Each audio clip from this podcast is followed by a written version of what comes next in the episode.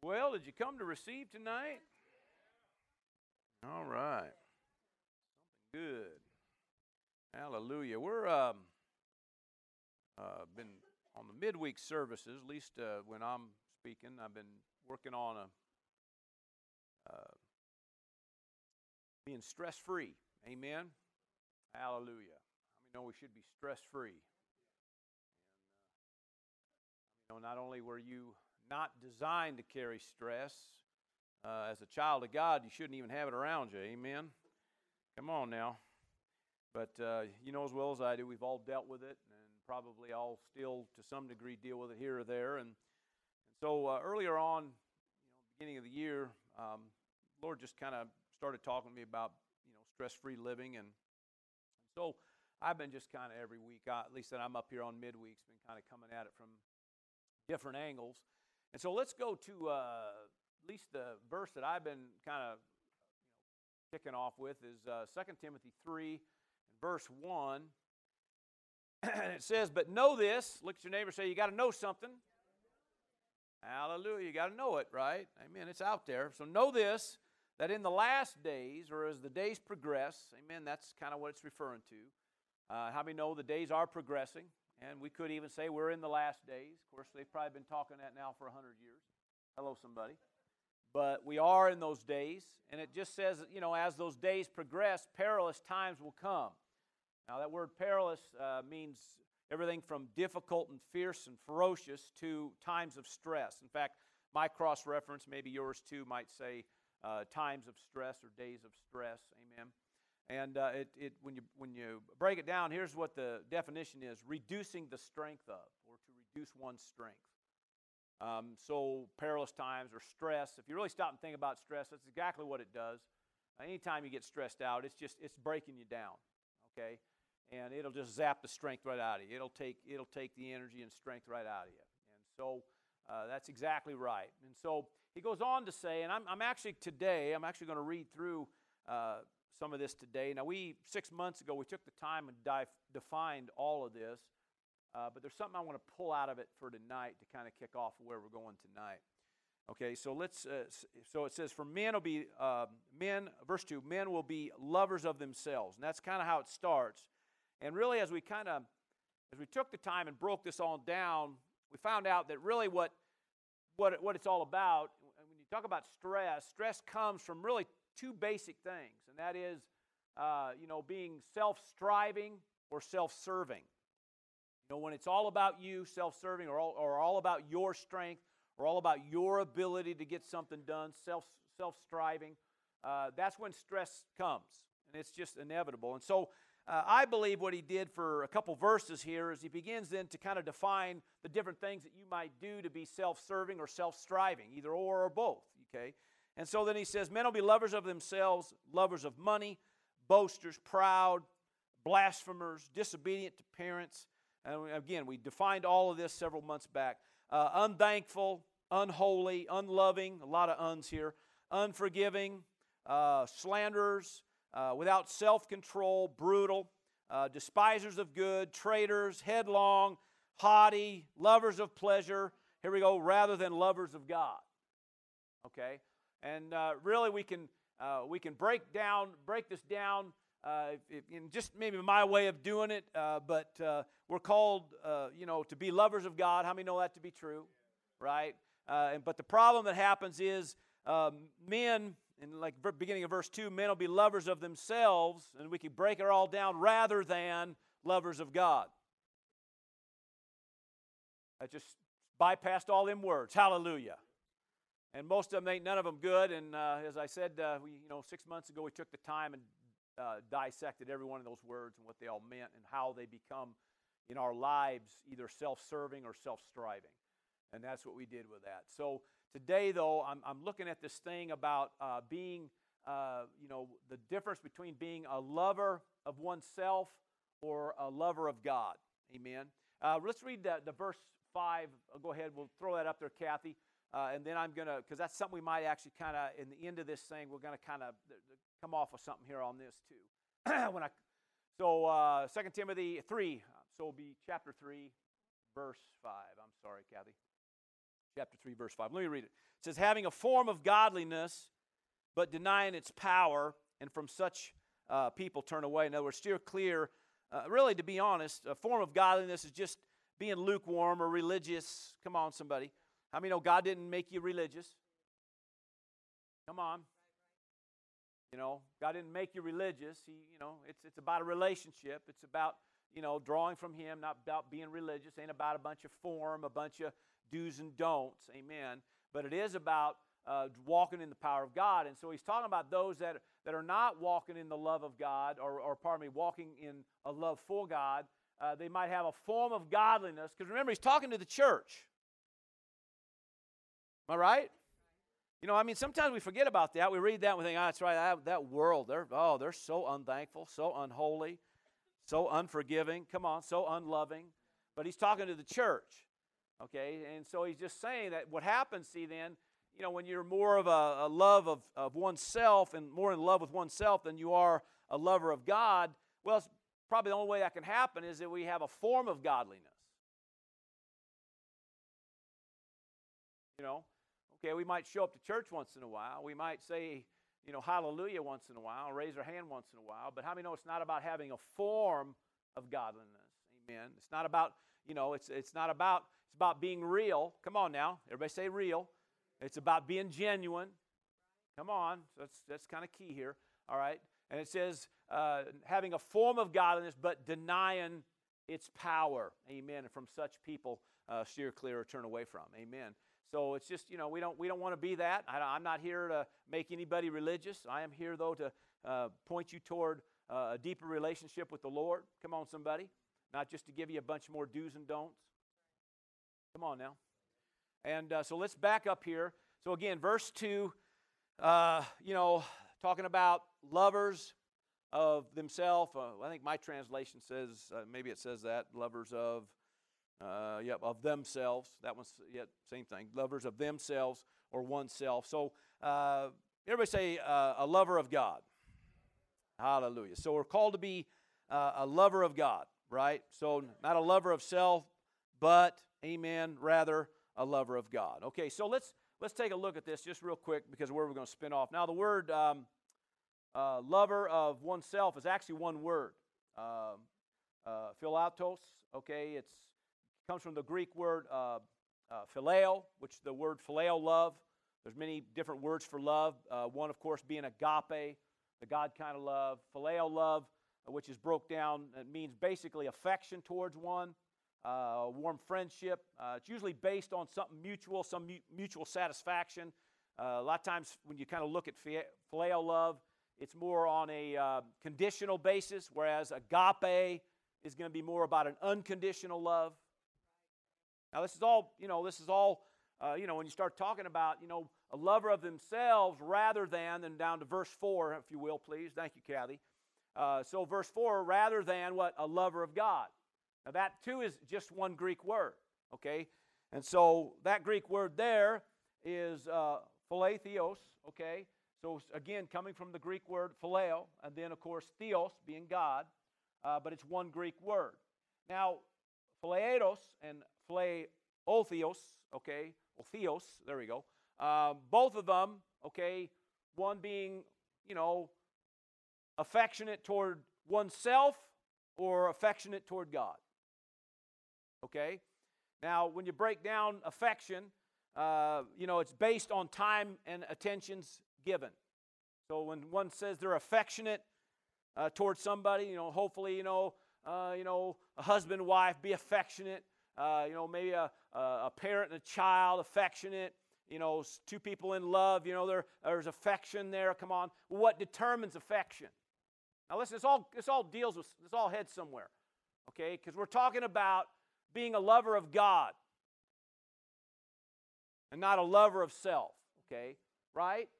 And, and, and you would think maybe it would, it would use the word, you know, the God kind of love, but no, he's talking about just rather being affectionate toward God rather than just affectionate toward yourself. Okay, so it's it, affection's based on time and attention given. That's the only way you can determine it. I mean, if I never touch my wife, never, you know, never communicate, never hug, never anything, okay, she ain't to go around saying, well, he's so affectionate. It ain't to happen. Now, in most cases, I'm not a big hugger. I've gotten better over the years. I mean, I'm serious. I mean, most time I'm not. I, I do like to make connection and, and stuff. And there's been a few people come up and give me a good old, you know, strong hug, and they might feel a little bristle. But my wife, I just melt. You know, she hugs me, I melt. She touches me, I melt. You know, and uh, so uh, you know, but you know what determines affection then is going to be based on two major things: a time and attention. So what God's asking for is for you to give Him time and attention. How about that? It's not hard, you know. Um, you know, he could have used agapeo in here, which just means a committed love. Um, you know, because there are some places, you know, like of course Mark 12, uh, you know, talks about uh, you know loving God with all your heart, soul, mind, and strength. Uh, that word there, loving God with all your heart, that's that's uh, agapeo, okay, which means committed love, a dedicated love. Amen. So you know, we're not taking away from that, but here he's dealing with just the fact that uh, remember now, we're dealing with stressful times. We're dealing with the removal of a stress filled life to move into a stress free life. He says that's going to be hinged on something time and energies, you know, toward oneself or time and energies toward Him. That just makes a huge difference, okay? When it's all about you, then this whole ugly list of words that's in verse 2, 3, and 4 here, all them words come out when it's all about you giving time and attention just to you. And then it just stirs up uh, self, uh, you know, striving and self serving. Because it's all about you. And just, just for whatever it's worth, you know, where, where you give your time and attention, that's where your heart is. Okay, so Time and attention just is just that, some time and some attention. And all God's asking for is give him time and give him attention. Okay? So, you know, whether we're talking about, you know, well, probably all, we could, you know, definitely including everything here about your time with God on a daily basis. There should be time spent with God on a daily basis. If you want to live a stress free life, it's going to have to be that you're spending time on a daily basis with God somewhere. Whether we're talking about in the Word or we're talking about communing with Him in fellowship, or probably both, actually. Uh, you know, time in the house of God. Come on, somebody. You know, time in worship, time and, you know, just meditating the Word. You could be just sitting somewhere and you just, man, you're just meditating on a verse or something. And what, what's all happening? That whole time you're giving time and you're giving attention. And the more you give time and attention toward God, that makes you a lover of God. Still with me?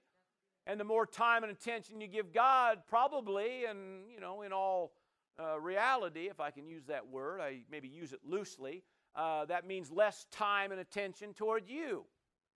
Now, God has you on His mind, God has your back. Come on, somebody. And the more time and attention you give Him, the more time and attention you receive because you're sowing that. You just, just, you know, just a thought. But you just have to understand is God's got your back. See, a lot of times we we put more time and attention towards self, and then we, you know, then we start thinking, you know, if I don't do this myself, it ain't gonna get done, or if I don't, you know, take care of number one, nobody else will, you know. And that's just that's a lie from the pit of hell. That's what the enemy wants you to think. Now I know I'm talking to a Wednesday night crew. Come on. So that's what the enemy wants you to think. All right? But, uh, you know, God has your back. And so it pays, I said it pays, let's try it one more time. It pays to give time and attention to God, to be a lover of God. Can I hear a big amen? Okay, so you with me? Okay, praise the Lord. All right, so time and attention. All right. All right. Uh, all right, here's a, um, I don't know, I don't know if I've ever used this or not. I just thought I threw it in here, but the acronym for stress is someone tried repairing every situation solo.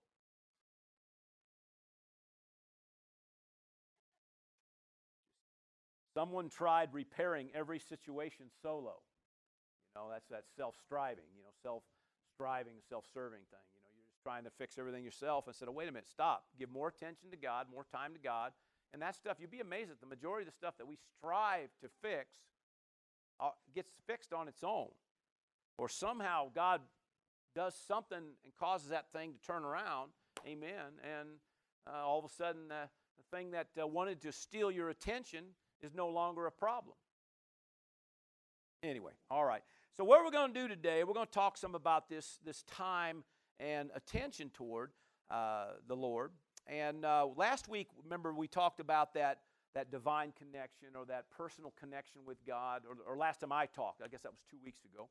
And, uh, and we used, uh, for illustration, we came out of Luke and we talked about Matthew, or pardon Martha and, and uh, Mary and the difference there and what happened.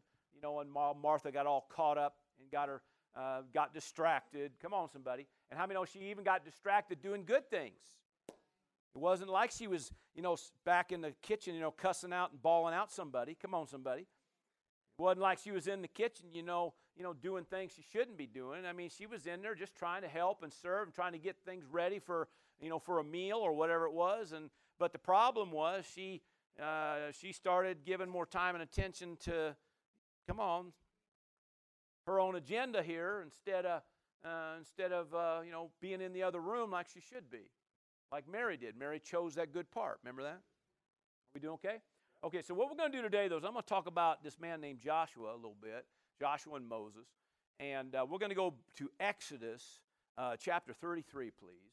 Um, Exodus 33, and just kind of just try to glean some things out of uh, these two men, uh, some things about where their their relationship was with God, and uh, talking about again about time and attention given. In other words, being a uh, you know phileo lover of God, right? A companion, a friend. Uh, you know, one given affection and attention toward God. Amen. And remember, the whole thing in context, dealing with stress. Amen. Overcoming stressful things. I said overcoming stressful things, living a stress free life. All right, so what we have here in Exodus, let me get to it here, Exodus 33. Hallelujah. And we're going to verse 7. And uh, what we got here, let's just go ahead. Moses took his tent. Now, what really what happened? Um, Moses moved his tent outside of the camp because he was he was pretty much upset with the children of Israel about some things, and he just you know got to that place where I just I don't want to be around you, I guess. And so he took his tent and uh, he pitched it outside the camp, uh, far from the camp, and called it the tabernacle of meeting. Okay, everybody say tabernacle of meeting. Okay, now this just means a covering or a dwelling here. And it says, and called it the tabernacle of meeting, and it came to pass that everyone, everybody say everyone, okay, everyone who sought the Lord, okay, everyone who was going to seek the Lord, uh, went out to the tabernacle of meeting, which was outside the camp. Everybody say outside the camp. Okay, so and everyone, everybody say everyone. See, everybody, everybody was welcome. I said everybody was welcome. All right. Now we've talked about some of these things before here and there, touched on here and there, but uh, today we're reading it. All right. So uh, they, uh, everyone was welcome to go out to the tent of meeting, okay, and and commune with God. All right. So it was, verse eight. Whenever Moses went out to the tabernacle, that all the people rose, and each man stood at his tent door and watched Moses until he had gone into the tabernacle. All right?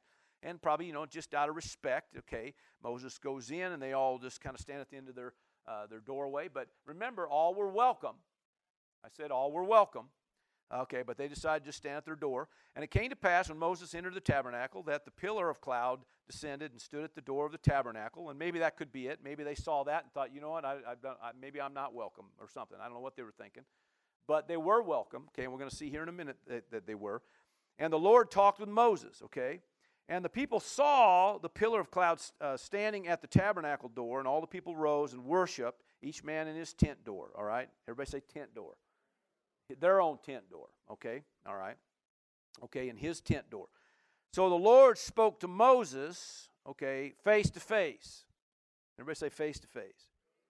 Um, you know, it says as, as a man would speak to his friend. God still wants to do that, by the way. Come on, right? The word friend just means a close companion, uh, a close associate, you know, uh, a close partner, okay? uh, you know, so a friend, okay, so as a man speaks to his friend. And it said, and he would return to the camp. But, everybody say, but.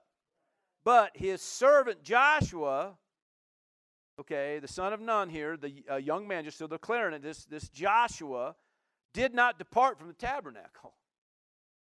Now, he had a family too and everything, but he, he, he decided, you know what, I, if we can hang out here, that's where I'm going to hang out. Everybody say time and attention. Amen. Time and attention. And uh, so, uh, obviously, others could have been there, um, but Joshua decided, you know, he was there. He obviously must have been right there when all this was happening, when Moses was communicating with, with God. Joshua was there. I said Joshua was there. All right. Uh, let's take a look at some things here. Um, just uh, for whatever it mean, for whatever it's worth here, um, Moses means uh, the word Moses or the name Moses means a drawing out, a rescuer, deliverer. Okay, so uh, you know it could be you know they drew him out of the water. That's maybe how they got the name, but it means to draw out. Uh, but it's it's because of who he was. He was the rescuer or the deliverer, one drawing the people of Israel out of bondage. Come on, out of the house of bondage. Amen. Unto him. All right. So that's who Moses is. Right. Come on now, work with me. Okay, there's just, just there's just so much types and shadows here in this stuff. Okay, Joshua means uh, Savior or Jehovah saves. In fact, the word Joshua times pronounced Yeshua. Okay, so Joshua, okay, as we normally refer to it as, uh, meaning Jehovah saves. Now, not just delivers, but he saves. Come on, just it's just a thought. Okay, remember Moses delivered the people, but come on, Joshua took them into the promised land. All right? So there's a, there's a big difference. All right? And uh, now the reason that Moses couldn't, because Moses blew his cool. More than once. And probably, to be honest, maybe the tent of meeting being moved outside the tent, outside the camp might have been come out of that same kind of mentality or, or mindset or attitude, however you want to word it.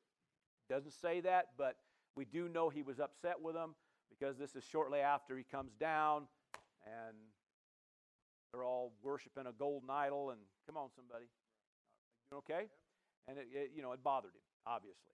And uh, so uh, anyway, let's let's take it now. Let's back up into Exodus into 24. Exodus 24, please. and what we have, of course, is uh, Exodus 24. And uh, we'll go to verse 12, and it'll kind of uh, you know, make sense here. It says, Then the Lord said to Moses, Come up to me on the mountain and, and be there, and I will give you tablets of stone, okay, and the law and commandments which I have written, that you may teach them. So Moses arose with who? With his assistant Joshua, and Moses went up to the Mount of God. Right. So obviously Joshua and, Mo- Joshua and Moses are both going up here. And he said to the elders, "Wait here." In other words, all these other important people, but you're going to just stay here and uh, wait here for us. Everybody say us until we, everybody say we. Okay, so who's the we and who's the us? Come on, this ain't no trick question. Moses and Joshua. Okay, so they they're heading up. Okay, okay, and uh, we will come back to you. Indeed, Aaron and Hur are with you. Okay, and uh, with the rest of the people down there. And he says, and if anyone has a difficulty, then they go to them. Okay, you go take your business to them. So then Moses went up into the mount, and a cloud covered the mountain uh, now the glory of the Lord restored, or probably rested on the mount on Mount Sinai, and the cloud covered it six days. And on the seventh day, he called to Moses out of the midst of the cloud. Now, you know, it takes some patience, wouldn't it? I don't know. Just, I mean, sometimes, you know, we, you know, we get kind of Hollywoodized, and you know, we think about, you know, you know, Charlton Heston, you know, heading up the mountain. Come on. And uh, you know, for those that don't know I'm talking about, I'm talking about the Ten Commandments movie. Amen. they did a pretty good job of it. And uh, you know, he goes up to the mount, talks with God, and, and you know, it all kind of you know like it, you know, takes a you know an hour or so, and then he's back down with the tablets and it all you know. But how many know uh, he's up there 40 days? Come on, and he was up there seven days, standing in, a, in the midst of a cloud, uh, six days, not hearing a thing. Come on now. Now, just trying to let you know that I don't, I don't think he was standing there alone, though. Okay, I mean you're all open to your own opinions about it, and um, uh, but anyway, so on the seventh day he called to Moses out of the midst of the cloud. Uh, said the sight of the glory of the Lord was like a consuming fire. One place, uh, I believe it's Ezekiel, says that God is a an all consuming fire, fire from the loins up and fire from the loins down. It was just the glory of God was so bright, and uh, uh, the, uh, you know, the manifestation of, of all his attributes so, you know, that glory was so bright, it looked, looked like somebody being ablaze. Okay? And I'm sure that's how that, the only way they, can, they could describe it. Okay? So it was like a consuming fire on the top of the mountain, and in the eyes of the children of Israel. In other words, they could see it too, obviously. Is that what, how you read that? So they even saw it from down there, saw something, right? So Moses went to the midst of the cloud, okay, and went up into the mountain. So he went a little bit further up in there. And Moses was on the mountain 40 days and 40 nights, okay? All right, now Joshua didn't go down. Now, may, I'm, obviously, here they separated themselves probably. Obviously, here somewhere they're, uh, you know, maybe uh, you know, maybe he did go up a little ways further up into that cloud and left Joshua at the edge of it or something. I don't know. But, but anyway, so we have chapter 25, chapter 26, chapter 27, chapter 28, chapter 29, chapter 30, chapter 31. And we get into chapter 32. And what we have is God's communicating with him the whole time he's up there about different things, okay? And of course, the uh, makes the tablets comes down, you know, with that. But anyway, uh, so anyway, let's go to uh, we're in chapter 32. Let's go to like verse I don't know. Did I give you like verse 15? Is that what I did? Yep, verse 15. And it said, and Moses turned and went down from the mountain. Okay. So we, we sped read through all them chapters. Good with that? Okay. The idea is we're saying, you know, he goes up, there's two men that go up, everybody else stays down. Things are happening up there. And now it says here Moses turned and went down from the mountain, and the two tablets of the testimony, in other words, the, the Ten Commandments in his hand, right, were in his hand. And the tablets were written on both sides, uh, on uh, the one side and on the other, they were written. Uh, now, the tablets were the work of God, and the writing was the writing of God engraved on the tablets. So just we just know what it is, right? And when Joshua heard the noise, excuse me? So obviously Joshua was right there. Again, we don't know how far of a distance it was between them. There could have been, you know, 100 yards between them or something, or it could have been half mile. I mean, I don't know, but uh, or it could have just been a few steps. Are you still with me? So he turns to go down, and obviously Joshua's still, I don't know, uh, you know, I, I don't know. 40 days? Know, it's just, just a thought, but you know, you think about 40 days. You know, some, you know, some of us, you know, just if God said you have to wait 40 days for your breakthrough or something, we'd go, What? And we have a, you know, a nice warm bed at night and Come on, somebody. And, you know, we could drive, go through the drive through over here and the drive through over there every day if we wanted to. And, you know, and, you know, come on, somebody. And, you know, fill our 40 days, the time, you know, with all kinds of things. Uh, he's, they're up on a mountain. Moses standing in a cloud, of course, the glory of God is in the midst. And Joshua is somewhere close, somewhere there, and 40 days. I mean, that must say something. Uh, it's just, you know, maybe it's just a thought I'm having, but uh, it says something about the man and uh, about both men, both great men. All right. Um, so Joshua then says, you know, uh, there's, you know, the noise of, you know, something's going on. There's shouting going on, all right? And they heard the noise of the people as they shouted.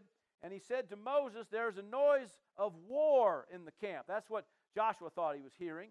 But uh, how many know uh, uh, Moses said it is not the noise of, of the shout of victory nor the, noise of a cry of defeat, but it's the sound of singing. All right? And, uh, um, well, if you read back up a little bit in that chapter, God told him already before he turned to head down, uh, you better get down there. The people are out of control already. And they were down at the bottom of the hill. Come on, somebody. All together. Come on, with their families. And they couldn't, they couldn't even keep their nose clean for 40 days. Just a thought, right? I mean, I'm not here to condemn or beat up anybody. It's just, it's just a thought. Two men go up on the mount, and uh, you know they're up there. You know, it doesn't say they, you know, nobody brought take take out. I don't. Maybe I missed it, but I don't think so. I don't think the uh, Pizza Hut delivered. Um, you know, uh, but you know, 40 days. All right, 40 days. All right. So, come back down, the whole scenario that happens. And uh, Moses, you know, then takes his tent, parks it outside the, outside the camp. And that's now the tent of meeting. God meets him there, talks to him face to face. And yet there must have been, you know, it said that Moses would go back into the camp and that Joshua would stay out there. Now, I just it's just just the thought I'm having. There's something about time and attention toward God. All right? Now, Moses obviously gave some time, obviously gave some attention toward God, obviously. Um, but how many know, you know, Moses had multiple encounters, multiple deliverances that happened through and around him, but uh, Moses still operated with some frustration and turmoil. And you know, when you when you read the whole thing, I mean, you just can't hardly even blame him. I mean, all the people issues, you know. Um, that's why sometimes people like to be alone. I don't want to deal with people. Come on, somebody. But people are God's highest commodity, and it's all about people. And uh, so when the the deliverer, the rescuer, come on, there to rescue and deliver. Come on, somebody. But what happens is he had these moments of frustration and turmoil and then stressing him out. Come on now.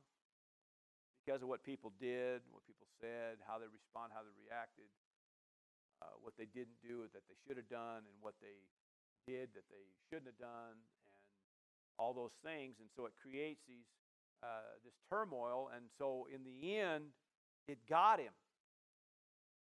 Now I'm just I'm just you know you can draw from it how you want to. Um, but Joshua, uh, he was the one that actually took him into the promised land. He kind of maintained his composure, his attitude. Come on. And we do have a moment or two, even later on, we might even see it here in a minute, but uh, where he, you know, he had a moment wondering why, you know, what happened, what God, you know, God, how God let him, he thought God let him down, and God basically deals with him, realize, you know, the, you know, it wasn't it wasn't him. But uh, but anyway, uh, Joshua kept himself. Now I'm just saying, there was something about it. This man that when when even Moses would leave the presence of God, Joshua would stay there. It just has to be something to be said about that, or it wouldn't mention it. It wouldn't matter. There'd be no reason to put it in there. Okay? And it would be no reason putting in there that everybody was welcome. Everyone could have went out there and communed with God. And yet, only two men that we know of did. And that was Moses and Joshua. And yet, when Moses would leave and go in back into the camp, Joshua would stay. I'm just saying, right? All right? All right. So, Amen. Now think about this, okay? Uh, now let's let's think about Jesus. Okay, how many believe Jesus had a successful ministry? That'd be an understatement, wouldn't it? But Jesus had a had a successful ministry. But what what what really separated him uh, from you know let's even say the posse, okay, was the fact his time spent on a daily basis, on a consistent basis, time and attention given toward God. Still with me? That's what sets him apart from anybody else. Okay? So Jesus says, The same works that I do shall you do. Amen. And greater works than these shall you do. Well, how can he even say that? Well, you know, the whole thing in context, he's talking about the power of the Holy Ghost and leaning on the Spirit of God. And, and, and, and so you, you have to understand that he's not saying in your own strength or in your own ability. Amen. Now, with that said, uh, put, uh, let's put uh, John 5 and 30 up on the board. This is what Jesus said. Okay, I can of myself. Not, this is Jesus. This is the Savior. This is the Son of God. This is our Lord, our Lord and Savior. He said, I can of myself do nothing. As I hear I judge. I make, I make my judgment call, right? And my judgment is righteous. Why? Because I've heard it from God. God, God speaks and I do it. Amen. Because I do not seek my own will. Everybody say my own will. My own will. I'm not seeking my own will, but the will of the Father who sent me. So the point is, is that time spent with him, he realizes and recognizes that I can't of myself do nothing because when it's all about me, come on, that's when we're going to have trouble. So I, I, I, I, I, that's why a lot of times he goes off to a deserted place, sends everybody else away. He goes off to a deserted place. Why? Because right here, I can't of myself do nothing. So we got many other verses through there, you know, in the course of chapter 5 and 6 and 7 and 8 in there. We've got all several verses in there dealing with the fact that, you know, as he hears, you know, he says, as he sees, he does.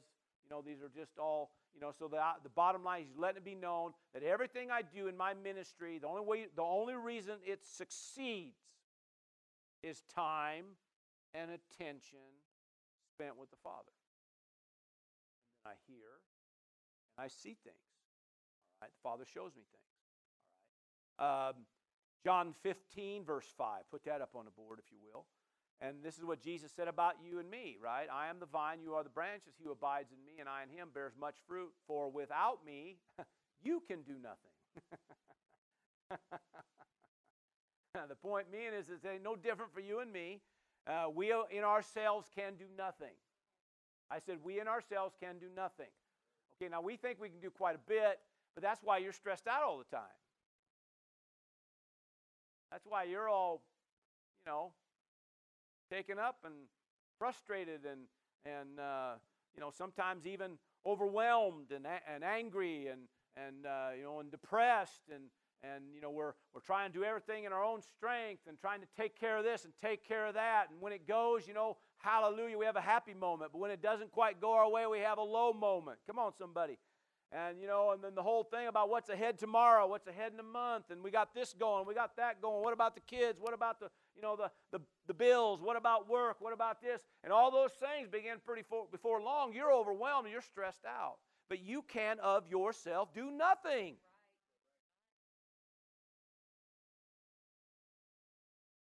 Okay, put uh, Second Corinthians chapter three, verse four. Thank you. Uh, are you still with me? Am I boring you tonight? All right. As we have such trust through Christ toward God. All right. Verse 5. Not that we are sufficient of ourselves to think of anything as being from ourselves, but our sufficiency is what? From God. Right. Okay. So let's, the word sufficiency just in case you know, we're not sure. Most everybody pretty much has an idea. Kanos is the Greek word. Um, it means uh, competent. In other words, um, we are we are not competent. I love that. We are not really in ourselves. We're not competent. Now, some people might argue that. until you stress out. Uh, anyway, I'll leave that alone. Anyway, uh, so uh, the word sufficient also means fit or able, enough. It even other words, uh, we're not in ourselves enough. I thought that I think that's a good way of saying it too. We are, you know, in ourselves we're not enough. I mean, you could do some great things. I mean, we, there's power, there's willpower, and a person in their own willpower. There's a lot of things that somebody could do because you've been made in the likeness of God and after His image.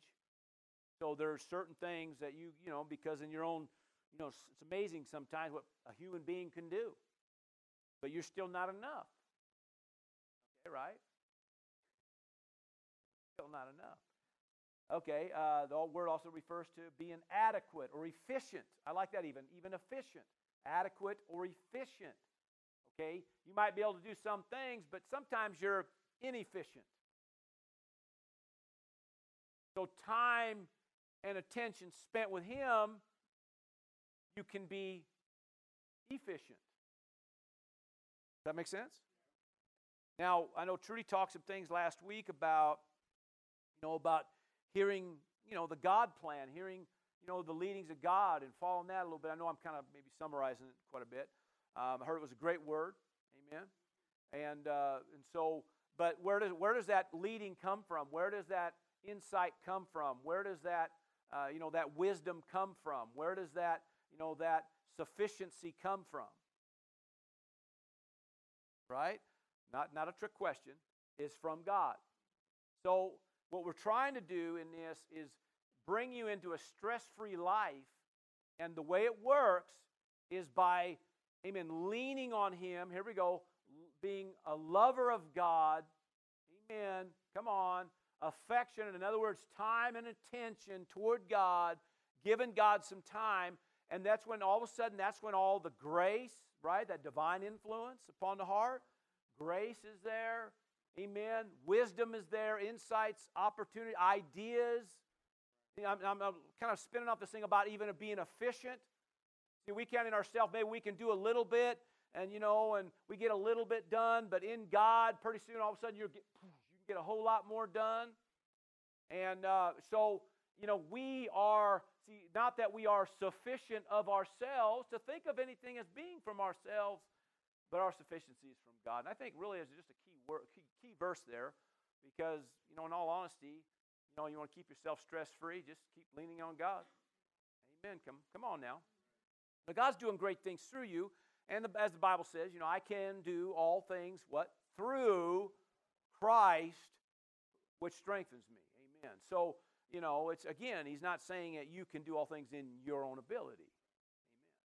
Amen. Now, it's it's just uh, when you just think about, you know, Joshua, for some reason, kind of got a handle on it. And obviously, uh, he's the one that takes the children of Israel into, into the promised land.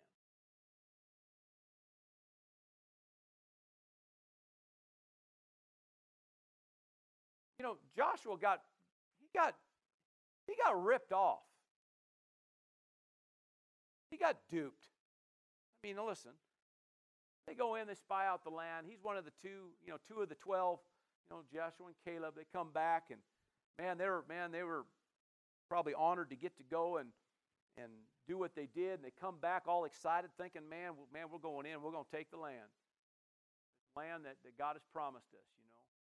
We don't have to dig up wells and put up walls and build buildings. It's already ready for us. Come on. God said that's your land. And so you're going to get to go do all this. And then ten dinglings decide they're going to think on something they shouldn't be thinking on. And because of the words they say, they bring forth an evil report, and it, it, it sways, come on, it sways.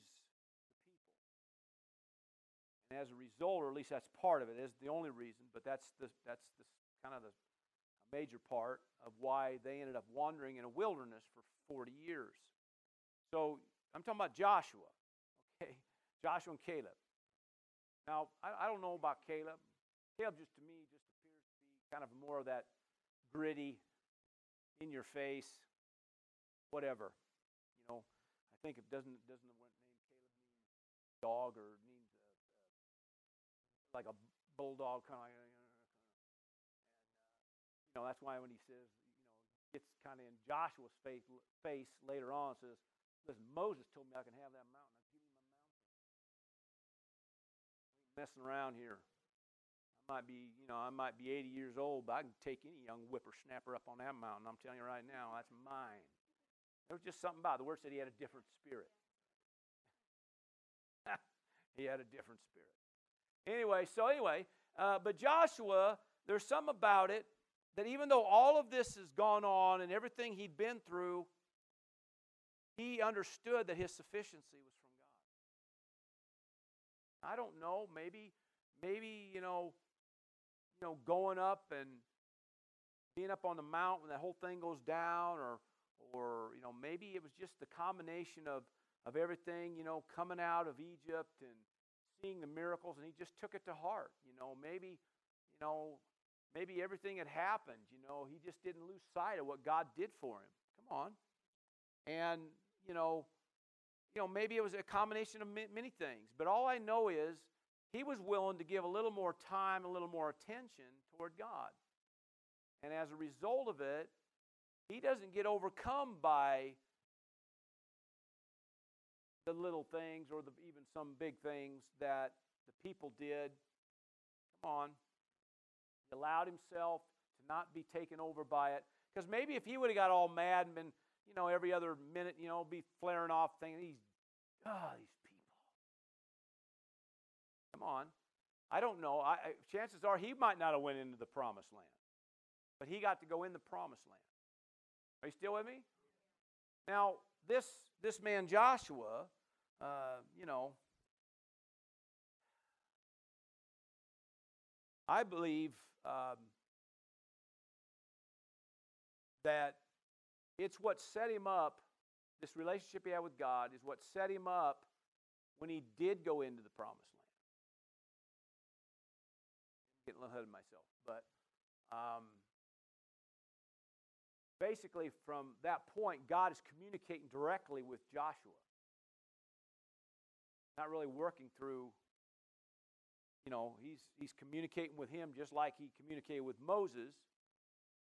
And, uh, well, anyway, um, yeah, let's go there. Let's, let's go to uh, Joshua. Let's go to the book of Joshua, chapter 1. Let's do that. All right, let's look at this. Now, as I brought out a minute ago, um, you know, Pastor Tree talking about, you know, hearing from God. And she even gave some illustration and ways that you can move into the presence of God and, get a word from God. And so I'm just uh, maybe in another way coming at it at another angle, just saying with time and attention given to God, God will just start directing you and leading you and showing you things. Can I hear a big amen? Okay, so here we go. This is the eulogy of Moses. After the death of Moses, the servant of the Lord, it came to pass that the Lord spoke to Joshua and said, You know, uh, this is Moses' assistant saying, and of course, after that said, Moses, my servant, is dead. And that was it.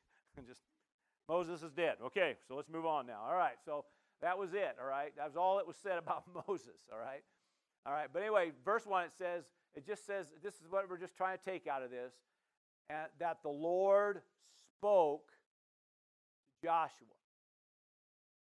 Did we get that? Well, just in case you didn't let's look at a couple other verses. All right. Uh, chapter 3, please. Chapter 3, verse 7, please. All right. And the Lord said to Joshua, okay. Now, in both places, every time you see it, is that God's giving him insight. God's showing him what to do next. Okay. In Joshua 1, he's telling him what you're going to do. This is what's going to happen. Moses is gone now. This is your job. This is what you got to do. And then this is the only way to keep yourself in check. He walked him through it. You do this, you do this, you keep the words coming out your mouth, keep the word going in your, you know, in your heart, and you, you, you know, you'll succeed at everything you'll do. But you gotta, you gotta stay strong, stay committed, stay locked on. Don't let, come on, right? And you'll do this, right? Joshua 3, okay, this day I will begin to exalt you in the sight of all Israel, that they may know that as I was with Moses, I will be with you. Now get ready. They're going to go in now, and they're going to cross over and take Jericho. Are you still with me? Verse 10, look at this verse, chapter 3, verse 10. And Joshua said, By this you shall know uh, that the living God, uh, are we in that right one? I think we're in the right one, right? And Joshua said, By this uh, you shall know that the living God is among you, that he will without fail drive out before the Canaanites and a bunch of otherites. Okay, so the point being is that God communicated all this. Amen. He's repeating what God said. Amen. So God is communicating with Joshua, letting it be known. All right, good things are ahead. But we do have a fight on our hands. Come on, come on. There's a fight, but but if you just stay with it, we're going to drive out all these otherites. Right? You know, the walk in God doesn't mean that every day's, you know, peaches and cream and come on, roses and whatever else. Eh, I mean, it's it's it's it just means that in God, you can no matter what you're dealing with, what you're facing, you can do it without stress because they just walk you through it. So they had a they had a fight. Okay, they had they had fights ahead of them. All right, there's all these different places they had to go to to, to fight. Now, this just hang on. Okay, so uh, where are we at now? Verse. Uh, oh, let's go to verse. Uh, what? Chapter six. is that what I gave you? Chapter six. Okay, and the Lord said to them, "This is now they're over there uh, by Jericho." Okay, the Lord said to Joshua. So he's still talking to Joshua. See, I've given you Jericho into your hand, its king, and the mighty men of valor. Now they had they hadn't they hadn't taken Jericho yet. But he's doing the same thing. Come on, really, to be honest, he's doing the same thing that, that, that he did for, for Jesus. That every time he communicated, he would show him things, say things, lead, come on, and show him things. See, I have given Jericho into your hand, its king and the mighty men of El. They hadn't gone over there yet. The point is, I think somebody, think about this. Now, you know, you got this little warfare going on. God says we're going to take the land. The first, we're going to go up against Jericho. You know, we were, you know, that's, you know, that's kind of a fortified city. You know, I mean, the walls are big enough. They literally have chariot races on top of the walls, uh, around the outside of the walls. You know, this isn't no little bitty city thing. This is, we're taking first. We're taking like, like we're taking the big boys right off the bat. You know, come on. And so God gives him a game plan. And uh, so, you know, but he's settled. Now, why is he set? I mean, you stop and you think about all this and you think, well, yeah, well, if God would talk to me, listen, God wants to talk to you like that. That's the point. He wants to talk to all of us like that. He wants to show you that that thing you got ahead, See, I've given that into your hands. It's a person, you're like, yeah, baby. So, I mean, you, it didn't happen yet, but you're like, uh huh, that's mine. Uh huh, right? Come on, right? But see, when you when time and attention spent, and that's what kind of comes out. Instead of you sitting here stressing for the next three weeks about that, you've already seen that He's given that into your hands. I'm just saying, but where does that come out of? That comes out of this, this time and attention spent toward God. Amen. And in the meantime, you live stress free. Yeah, you got a fight ahead. Yeah, you got something to do. Amen. Of course, that one, it was the, he said, that one's my fight. Right? That was the tithe of it all. And that one's my fight. And so he just says, I just want you to march around the city. You know, you're going to, for seven days, you know, you're going to, you know, for the first six, you're going to march around it, you know, one time each, each day. And, and, uh, and then on the seventh day, you're going to do it seven times. Joshua added, you got to read it, but Joshua added, ain't nobody going to say anything. Y'all going to shut your mouth and not talk. That's what Joshua said. You know why? Because Joshua was there with Moses. Come on. And so here's the deal. Ain't none of you talking because y'all get to talking. And come on. You know what I'm saying, right? And he was also when they went in the children, you know, when the spies all went in, come on, and 10 get to run in their mouth, come on. So, uh, you know, he's saying to himself, if those 10 would have just shut up, we would have went in 40 years earlier and took, took the land. Just a thought, okay? But Joshua, that's why he adds all that, you know. But anyway, so the, the Lord's talking to Joshua. Let's see, did I give you any more or not? I thought I did. Just, I mean, there's, there's about a dozen of them in, in the book of Joshua alone uh, verse chapter 7 verse 10 so the lord said to joshua get up. Why do you lie thus on your face? Now what's what's happening here? You may know what's going on? In chapter 7 remember they they didn't consent or didn't consult god. They just since they joshua pardon me since uh, Jericho goes down, they assume then they send a few men in to get Ai and just take Ai out. How many know that they came back with their tail between their legs? So God, or probably what's happening here is Joshua is is is not doesn't understand. Okay, but he got it. He got it. God says, "You get up, stop your whining, get off your face." There's sin in the camp, and uh, you know the, they didn't follow what I asked them to do. All right, and and you know anyway, it's just it's just you know. So of course they deal with that, and of course then they go back they take Ai. Now the point I'm trying to make with all of this even Remember, he said that you still got, you do have a fight in your hand. There's going to be things you're going to have to go take the land. Um, and they took, the, Jericho goes down. They get their, you know, they get embarrassed at Ai, but they turn around after they get it dealt with. They turn around and they have 31 consecutive victories after that. All right? That doesn't mean they did everything perfect because, uh, I don't know, like, uh, let's see, what's the next one I gave you, Kathy? I, I, I didn't know if I gave you one or not not be afraid, dismayed, all these people. That's when they go back and they get it. Okay. Again, the Lord's talking to Joshua again. Verse, uh, let's go to the next one. Let's see what we got next here. Are you doing okay? All right. Just all right. So um, uh, I thought this was important. I, I, brought this one up because this is when um, the Jebusites they came and acted like they had come from a long distance. And again, um, all I'm just trying to say. Okay, they didn't communicate with God. And then what happened? They ended up going into covenant with these people that were basically the next city. So now, instead of having to take them out, take them out of the land, now they got to, because they made covenant with them, now they got to protect them.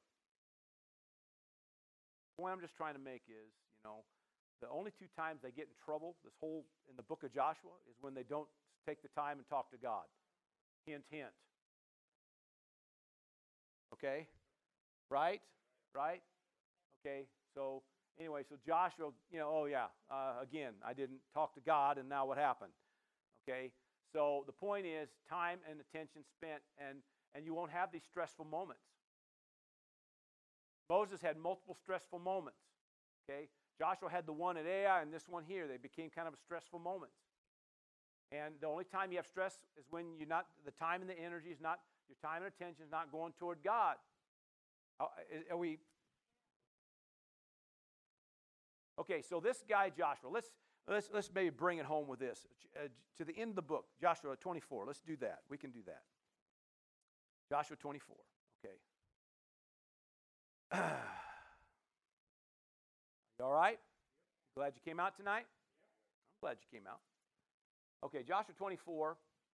Um, this is basically Joshua's farewell speech. Not that he's, you know, dying or anything, but he's he's going to go now and live at his home and sending everybody off to their home because basically now we've we've got the land. It's all been divided out and all that kind of thing. So he says this. He's got this, this statement he's making to him. I've given you a land for which you do not labor, and cities which you did not build, and you dwell in them, and uh, you eat of the vineyards and the olive uh, groves which you did not plant. Verse 14. Uh, now, therefore, fear the Lord. But it says to serve him, here we go, uh, in sincerity and in truth. Okay, pretty key words here. In sincerity and truth. And put away uh, the gods uh, which your. Now, remember, he's talking to the rest of the children of Israel. Put, and look at this, and put away the gods which your fathers served on the other side of the river and in Egypt, serve the Lord. Makes it clear. Verse 15, please. Uh, and if it seems evil to you, in other words, if it's not, if it's not, if it's not, you know, too much to ask, come on. If it's not too inconvenient, come on, somebody. If somehow it just doesn't seem, you know, it seems like it's just too much to ask, he says, if it, if it seems evil to you to serve the Lord, well, you know, choose for yourself this day whom you'll serve, and uh, whether the gods of your fathers, uh, you know, that they served, and on the other side of the river, again, he repeats himself, the gods of the Amorites. In other words, in the land where you dwell. In other words, if you pick up the gods that they, these people had. But as for me and my house, here we go, right, right? This, this phrase here, it's on plaques everywhere. It's on, you know, paintings. It's on, come on. Everybody knows this part. But as for me and my house, we will serve the Lord. Did I give you another verse or not? I think I did. Verse 16. And so the people answered and said, Well, Far be it from us that we should forsake the Lord serve other gods. And, you know, if, you know, I, I think years ago I took the time and I went through that whole chapter. And Joshua addresses them three times in this chapter about, like I said before, you're going to have to serve God you're going to have to give the time and the energy to God, or you're going to end up like your forefathers. They said, oh, We will not. He said, mm, Like I said before. Because, in all honesty, it's, it's accurate. When we don't give the time and the energy to God like we should, it's inevitable. We do everything in our own strength. It's inevitable. We, we, we try to take care of it and fix it ourselves. We try to handle everything ourselves. It's inevitable that we, we backslide.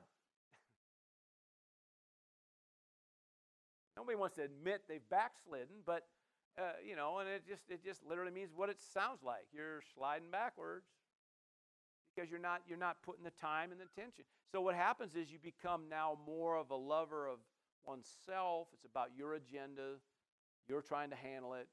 Become self serving, self striving. Come on, instead of rather being a lover of God, amen, giving time and attention toward God. And again, it's not even like God's demanding you to spend 24 7, you know, face to face with Him. He just says, Would you just give me more time? Would you give me more attention? You know, would you just commune with me on a daily basis? Will you, will you meditate my word a little bit? Amen. Will you, will you come to the house and worship? Come on, somebody. We, I mean, these things here, these are things that God's trying to do.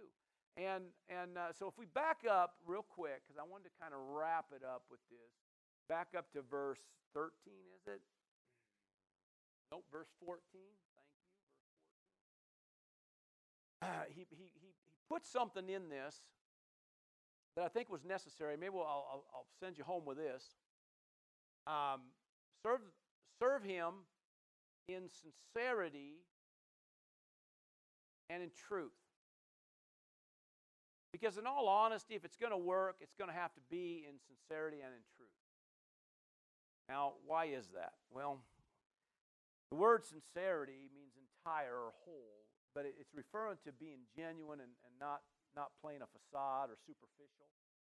Come on. It means being real and not religious. Maybe it's a today's term we could put.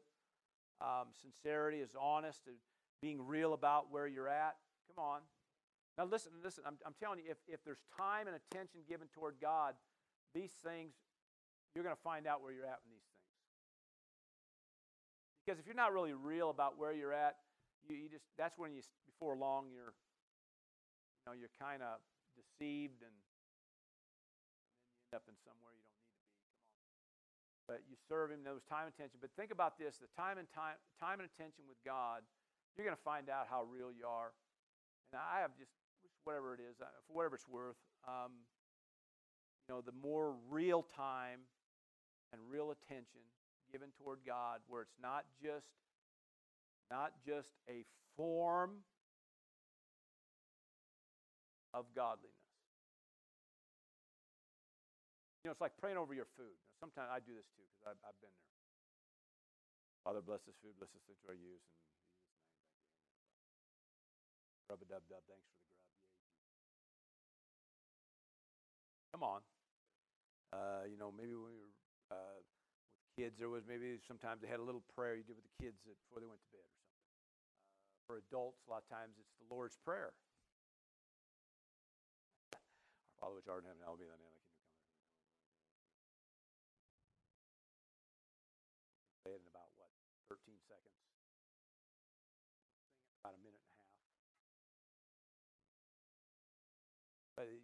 They don't. There's no life to it. There's no no realness. It's just a thing we do, just we just kind of do.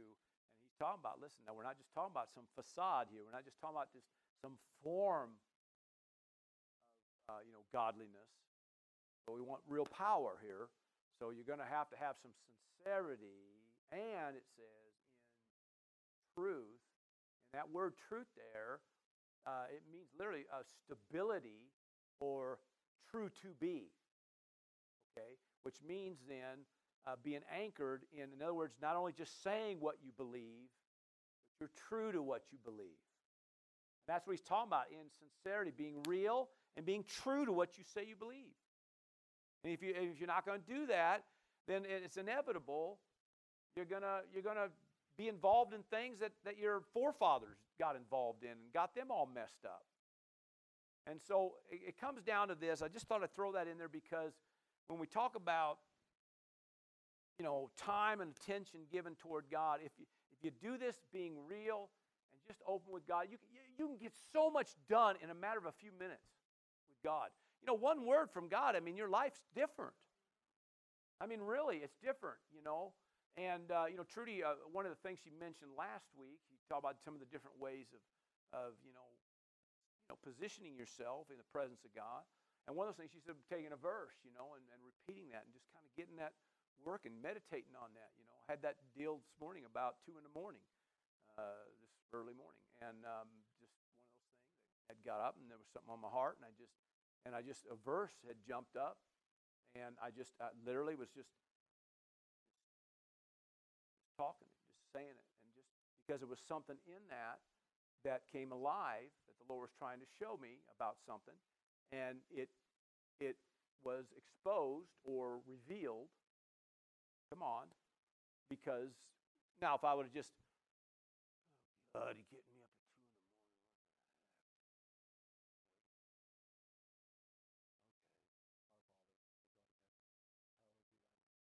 Thy kingdom come. Give us this day our daily bread. Uh, there, that got a lot done.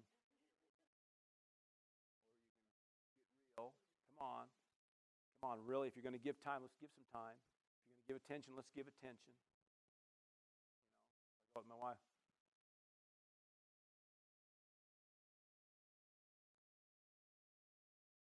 Love you, honey.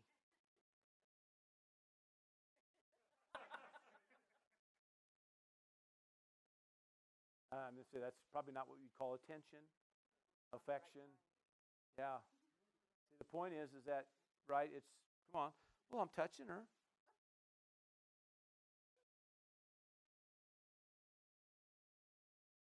Come on, I'm talking about now time spent with God. Sometimes that's about as far as it goes. Oh. So you do go through whatever you go through and you do your thing. And don't be wrong, we all kind of got a, a rhythm and a thing we like. And but if you don't watch, if you're not being sincere and you're you know true to what what happens is pretty soon there's no life in it. There's no realness coming out of it. So there's nothing being benefit. There's no you're not leaving with something that, that can that can literally eliminate stress in your life, amen, and, and catapult you to, towards stress free living. Insight, answers, wisdom, counsel, grace. I mean, all the things that are there.